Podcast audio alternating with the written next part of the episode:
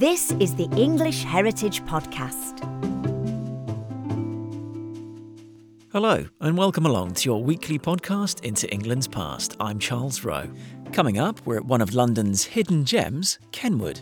The Kenwood estate is on the edge of Hampstead Heath and it is a really beautiful place to come, particularly on a lovely spring day when all the blossom is coming out. We also discover why it was given to the nation. It was under threat from developers, but Lord Iveagh gave Kenwood House the estate and 63 of his finest paintings to the nation on the stipulation that it would be free of charge. And we hear about its amazing collection of art. Plenty more to come on that shortly. But first, let's get a quick glimpse into what else you can hear on future episodes of the English Heritage Podcast. I work as a visual artist. This is the first time they will have done it at Stonehenge. But what really interests me is heritage and craft and kind of how we connect to the landscape that we live in and also how we care for the places that we live in. He actually ended up having two memorial services, one as Eric Blair for his family and one as George Orwell. And I think that's an interesting point because I think a lot of people who are in the public eye do find it helpful to be able to draw a distinction between their private life and their life as a, a sort of a famous person. There is so much that you can draw from what people are wearing at any particular period in time. Unpicking these codes, unpicking different layers of dress history can really offer great insight into the past. Make sure you stay subscribed to stay up to date. Now, England's capital city, London, is well known for an array of historical buildings, several of those being, of course, cared for by English heritage. Among them is Kenwood in North London on the edge of Hampstead Heath. It's a beautiful home, inside and out, which is where I met assistant curator Louise Cooling. It must be Louise. Hi, Charles. Welcome to Kenwood. Lovely to meet you. And you. Shall we go in? Absolutely. Come on through. Thank you. There we go, ladies first. Thank you. Um, so, tell me where we have arrived first of all. So we are in the entrance hall of Kenwood House. One of the rooms remodelled by Robert Adam, the great neoclassical architect for William Murray, 1st Earl of Mansfield, who bought Kenwood in 1754 and transformed it into the striking neoclassical villa we see today. Beautiful blue colours in terms of the paintwork. Yeah. Slightly darker for the doors and also some white edging Yeah. uh, for the shutters and also the, the squares and rectangles around the doors. Yeah, and we're surrounded by statues and paintings as well. Beautiful entrance. It is, it's wonderful. And we have one of Robert Adam's original ceilings, one of the relatively few to survive here at Kenwood. This room was both an entrance hall and a dining room during Lord Mansfield's day.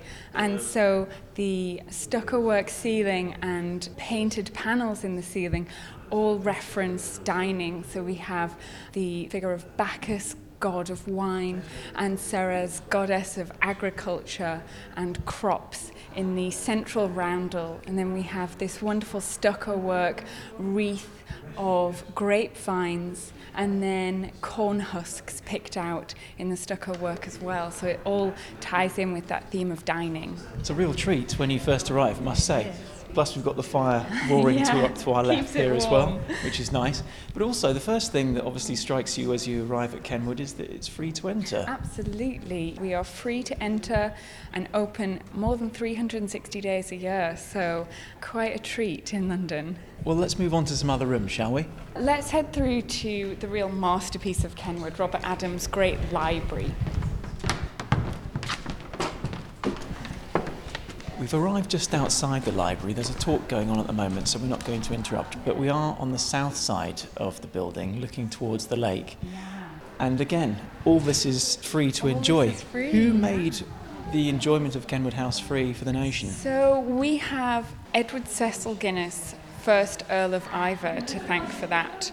Lord Iveagh was head of the Guinness brewing family and was a wealthy Anglo Irish landowner.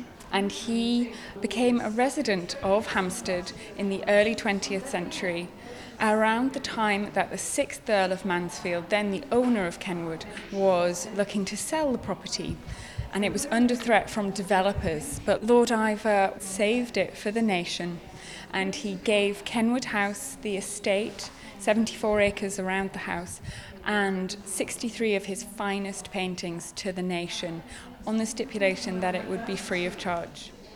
Okay, let's move to the far end of the library now.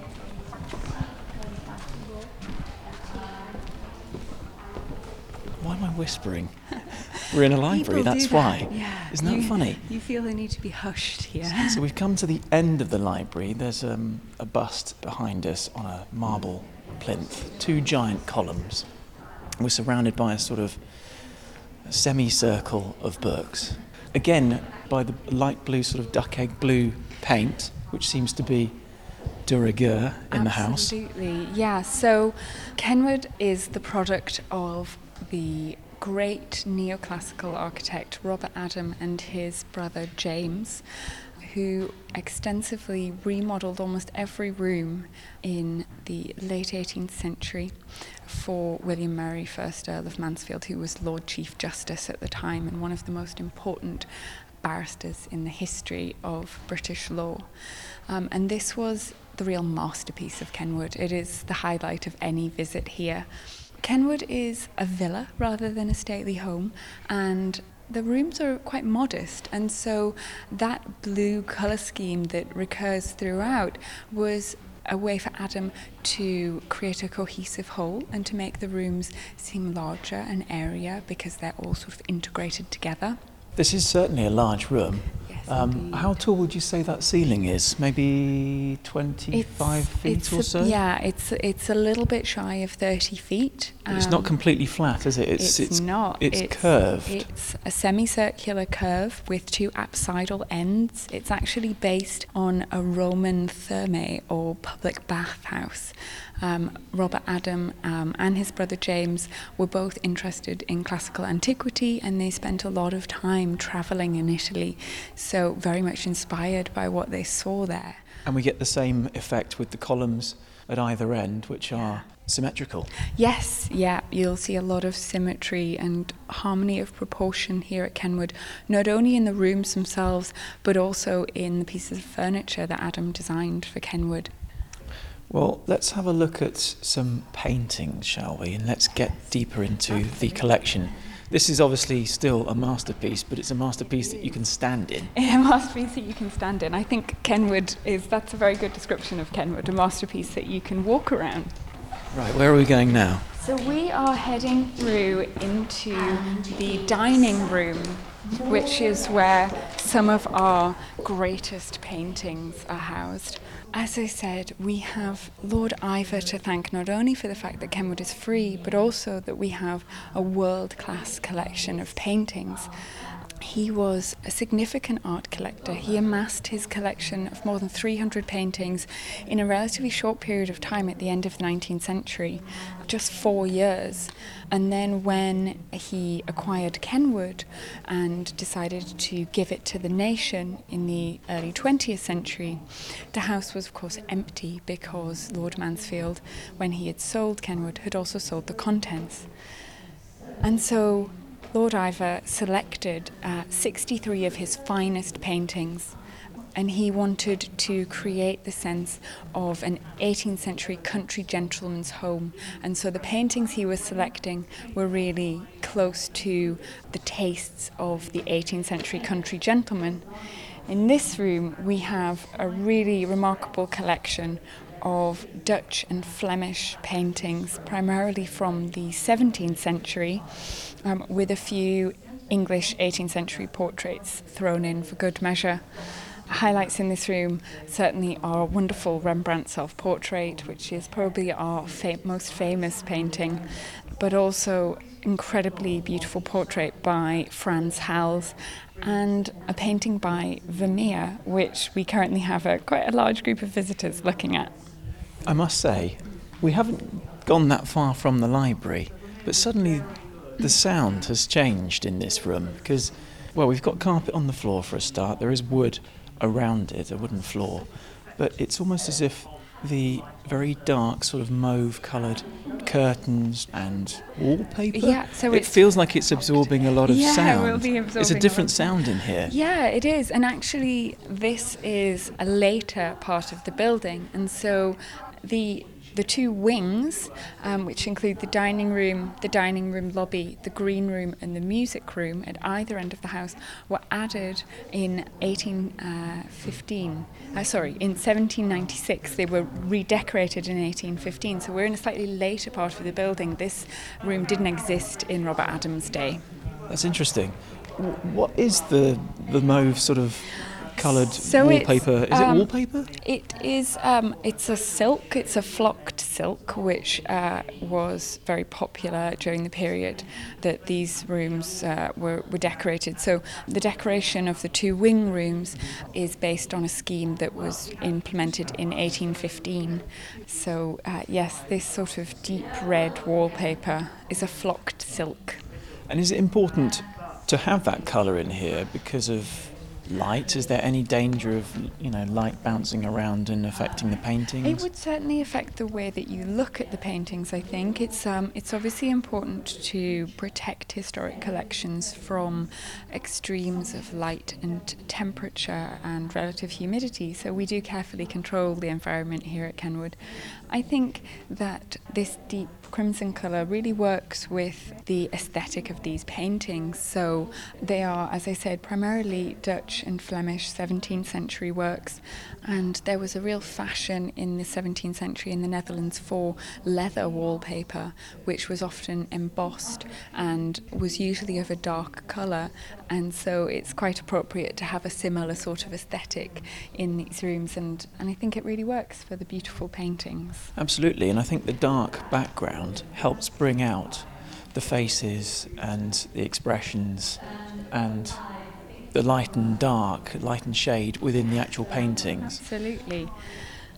It would be wonderful to be able to talk to you about the Vermeer a little more because it is one of our most important paintings. It's one of only five Vermeers in the United Kingdom and one of only around 36 known works by Vermeer in the entire world. So, an incredibly special painting to have here at Kenwood.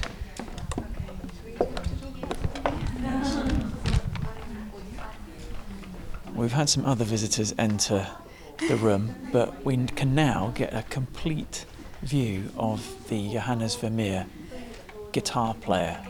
But the face looks quite generic in a way.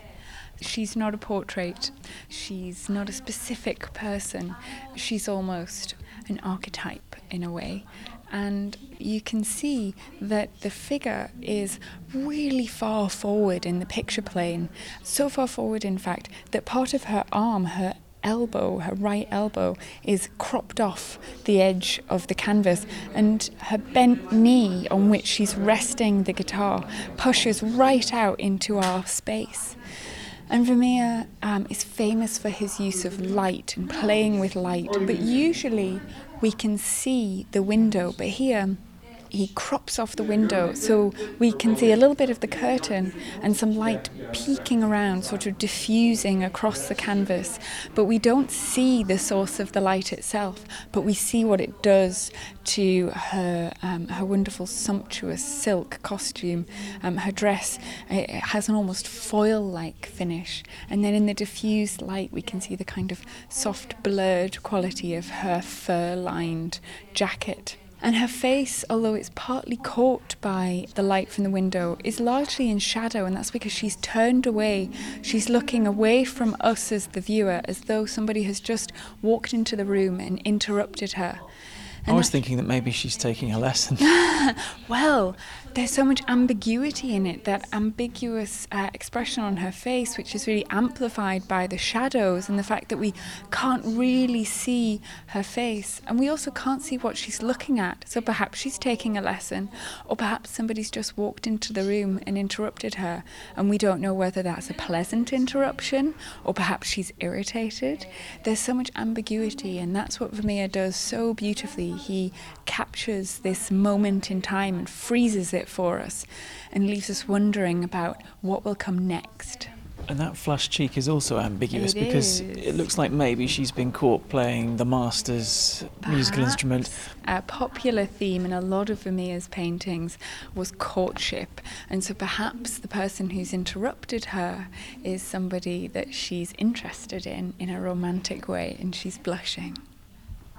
Oh, well, on that note, I'll leave the guitar player to uh, flirt with whoever's come into the room, I suppose. Where should we go next? Should we head through into the music room where we have some of our best uh, 18th century portraits by Gainsborough and Reynolds? Right, we appear to have walked in a kind of an L shape. Yes. So, we're, which side are we on now? So we are now on the west side, and we're in one of those wings that was added uh, right at the end of the 18th century to add some extra space. So now we're in the music room. And there are lots of paintings, Yeah. even larger ones than the previous rooms. Yeah. These ones probably verging on sort of nine feet tall by about five foot yeah. wide. So we have most of our full length portraits by the two giants of British 18th century portraiture, um, Thomas Gainsborough and Joshua Reynolds. Most of these are beyond life size, so we're looking at canvases a little over eight feet tall. And we have six of them in this room, so uh, really a lot of paintings. Which would you say is your favourite painting in here from Uh, Gainsborough or I Reynolds? I think it has to be Gainsborough's iconic portrait of Mary Countess Howe. It was only Gainsborough's third full length portrait of a lady. Mary was the daughter of a wealthy landowner, but she wasn't born into the aristocracy, she married into it. This portrait is a real marriage of a great artist who uh, had ambitions to be the greatest portrait painter of his day, and a woman who was wanting to make her position in the aristocracy really clear. Countess Howe was a very fashionable woman, so she didn't want to be portrayed in sort of timeless classical dress as many sitters of the day wanted to have their portrait painted. She wanted to be painted in the most fashionable dress of and accessories of the period. So she's wearing this beautiful pink silk gown With an overlay. gauzy it's a gauzy apron um, and then triple ruffles of lace at her elbow and then real arsenal of accessories that she's got on including Pearl choker, and we've yeah, got five we've got buckled strings, shoes. five strings of pearls these quite masculine black buckled shoes with a, a high baroque heel entirely inappropriate for going walking in the garden We are obviously in the music room. We're talking all about painting still. we are But we do have musical instruments surrounding us. We have a harp to one corner. We've got an organ, what looks Yeah. like. And I believe on our left, underneath Mary Countess Howe, is a harpsichord. it's actually a piano No! and I uh, thought I knew my musical instruments. So that's an early piano. It is an early piano rather than a harpsichord. You wouldn't be the first person to make that mistake. Yes, this is the music room, and so appropriately we have musical instruments, and they are occasionally played. We have recitals here occasionally. Are these all the instruments we've got in here? Just the harp, the organ, and, And the the piano. piano. Yes. And of course, we have a music stand. Oh yes, of course, but it faces two ways, so it almost looks as though Could uh, someone could be doing a Duet. duet, Yeah. or you Perhaps you have, could have a singer and a, uh, an instrument accompanying them. and of course pre-electricity, it's got the built-in candle holders Yeah. for either side. And of course, uh, music was a very popular after dinner activity. The ladies of the house would often uh, play and sing to entertain guests after dinner in the 18th and 19th century, and so having candles on your music stand was very useful.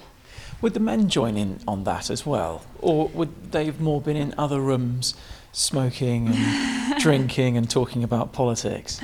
Um, I, I entirely possibly they would often join the ladies later and be impressed by the musical performances of the, the young ladies. It sounds um, very, very refined, I must say.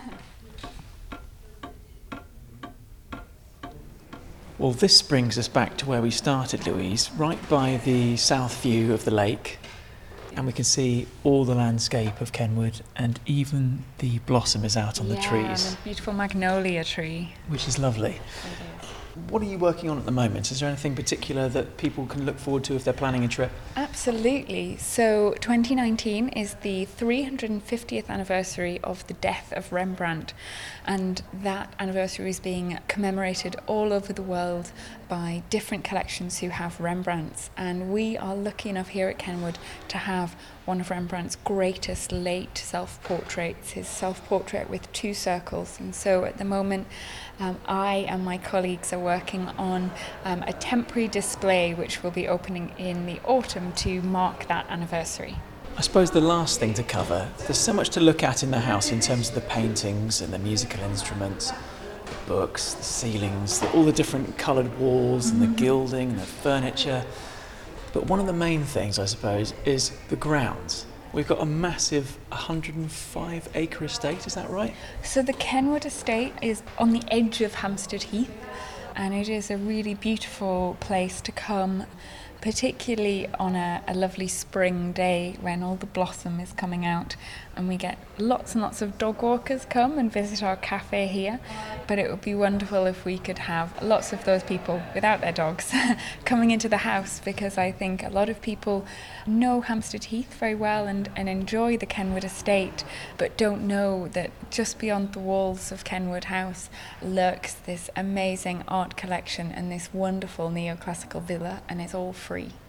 Absolutely. It's a real gem nestling in, in North London, isn't It it? is one of London's great hidden gems.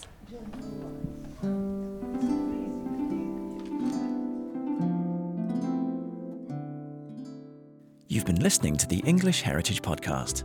To find out more about Kenwood's collections, just head to the Kenwood page of the English Heritage website. We're back next week meeting the artist behind a brand new contemporary art exhibition at Stonehenge. So make sure you join us. Thanks for listening. See you next time.